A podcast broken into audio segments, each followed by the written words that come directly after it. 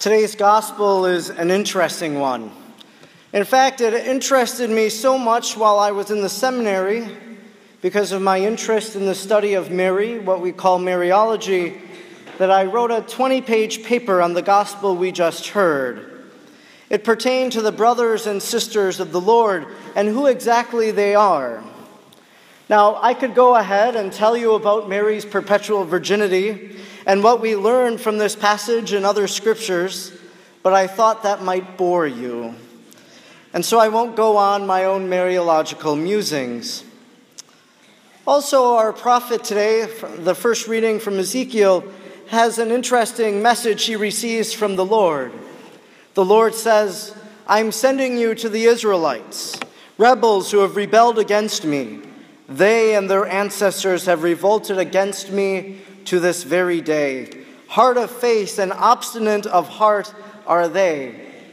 So you can imagine that as the new person coming into the parish, as the new priest, and looking at this reading, the first one I read for the weekend, that I wondered, Lord, are you sending me a message? And so I prayed, I said, Lord, may this not be true.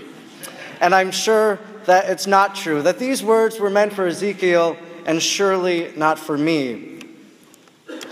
In our gospel this weekend, Jesus returns to his hometown in Nazareth, to the very place that he grew up, to a place where he was known by the people, by his neighbors and his friends who lived in this town.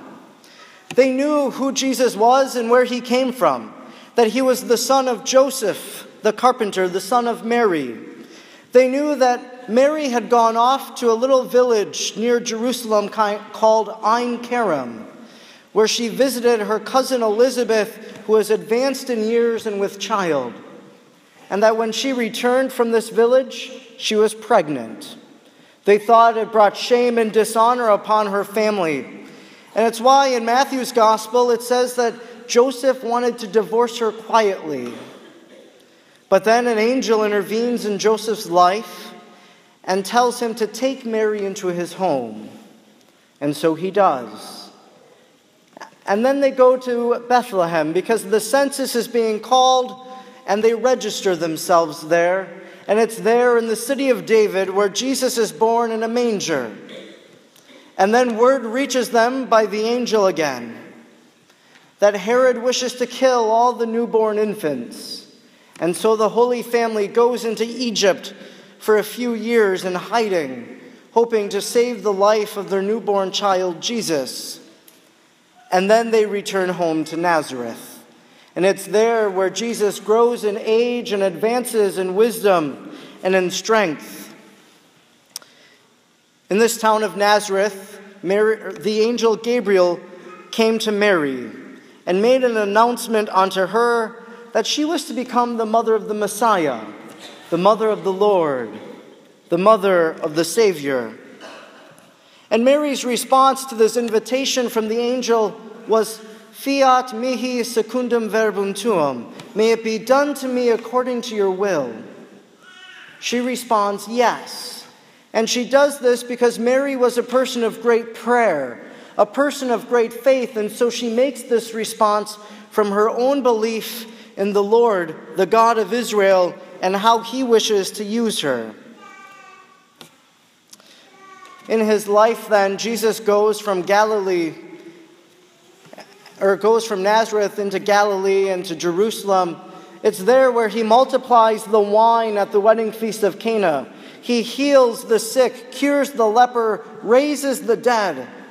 Word about this Jesus spread all throughout the area that the people began to flock to him. He could not go alone by himself without there being people. But yet now he returns home to his homecoming in Nazareth.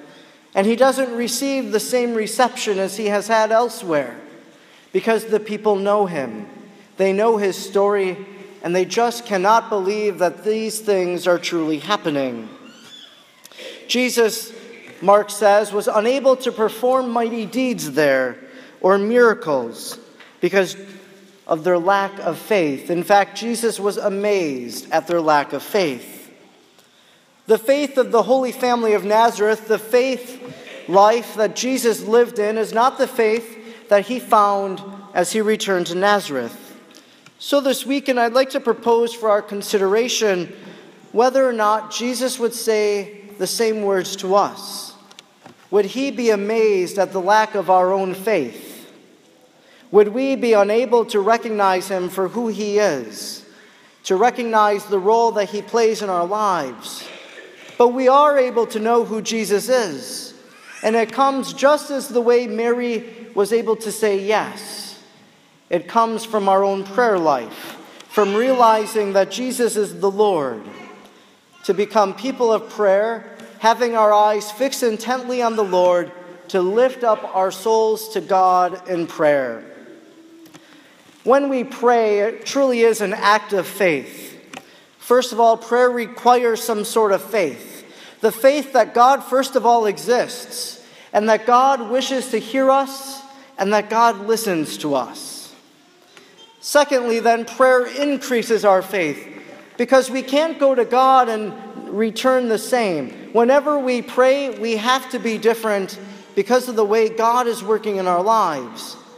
For when we tap into the source of life, when we go to God, He gives us graces, and then we respond to those graces in our own lives. And thirdly, when we pray, we begin to recognize Jesus as the Savior. We begin to realize that we cannot do anything apart from the Lord, that we rely and depend solely on Him, that in Him we move and have our very being. Now, today you're here at Sunday Mass because you want to be closer to God. I'm convinced of this because you could be anywhere right now. But last night, when you went home from whatever festivities for Independence Day you were at, you decided to set your alarm. And you rose this morning and you came here to Mass at 9 o'clock at St. Raphael because you wanted to be in a relationship with our God. Because you wanted to be nourished by the Word of God proclaimed at this ambo and to receive the bread of life our Lord and Holy Communion from this altar. You want to be in relationship with the Lord. But Sunday Mass is a great beginning. It's what we should be doing every single weekend, but it's not enough. Because God wishes to be a part of our lives every single day.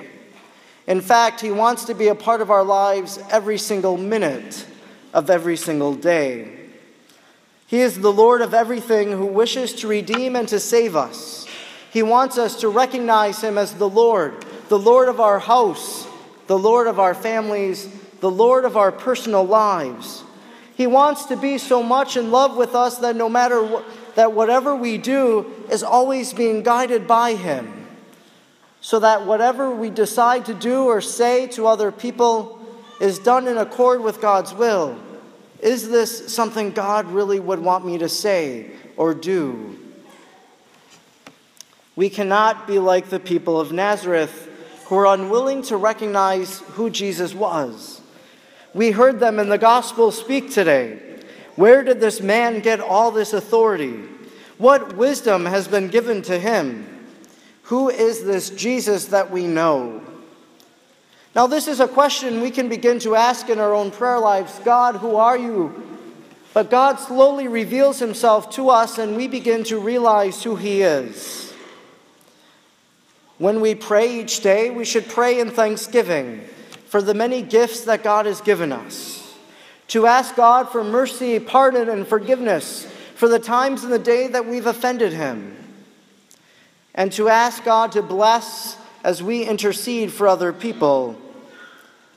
Because when we do these prayers, we begin to recognize that God is the giver of all that is good, that He is the Redeemer and the Savior who wants to set us free the one who is the mediator between God and man.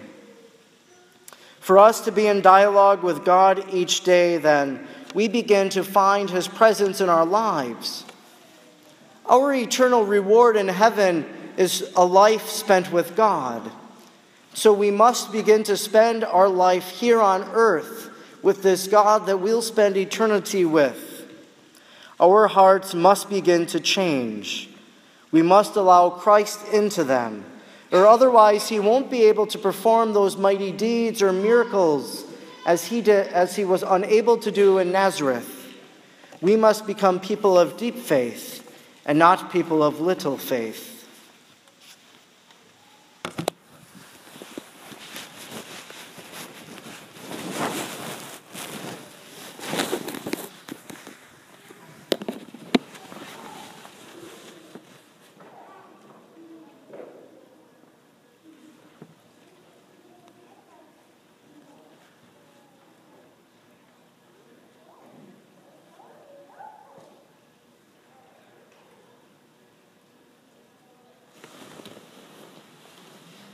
Believing in the power of our God, we now profess our faith in our triune God. I believe in one God, the Father Almighty, maker of heaven and earth, of all things visible and invisible. I believe in one Lord Jesus Christ, the only begotten Son of God, born of the Father before all ages, God from God, light from light, true God true God, begotten, not made, consubstantial with the Father. Through him all things were made. For us men and for our salvation, he came down from heaven, and by the Holy Spirit was incarnate of the Virgin Mary, and became man. For our sake he was crucified under Pontius Pilate. He suffered death and was buried, and rose again on the third day in accordance with the Scriptures.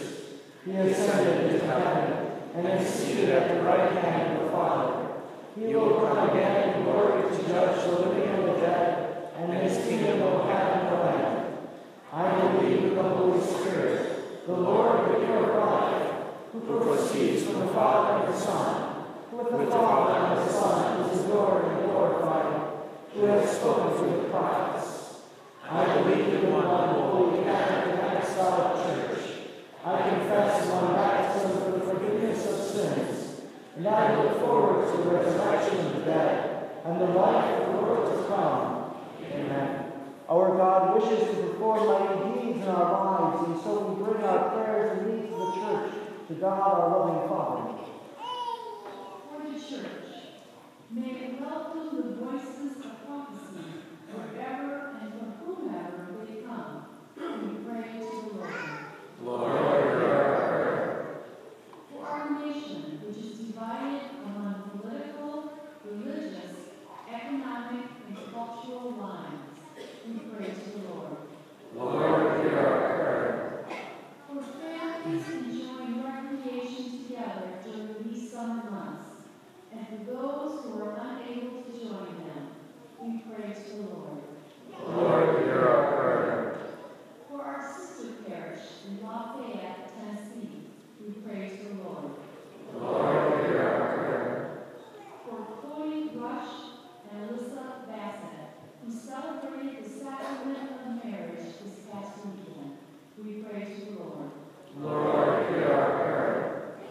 For every need that is in our hearts, for our deepest yearnings, spoken and unspoken, for all prayers that are written in our parish book of intention, for Joan Cross, Donna Renegade, Marcia Chapman, and all in need of healing, we pray to the Lord. Lord, hear our prayer. For Betty Case, Mildred Clark, and all who died, and for Walter and Edna and Judy, for whom this Mass is to be offered, we pray to the Lord. Lord, hear our prayer. O God, hear the prayers of your church. Grant them if they are in accord with your will, for we trust and rely solely upon you. Grant them through the powerful intercession of Mary, the Queen of Heaven, and Saint Raphael the Archangel, through Christ our Lord. Amen.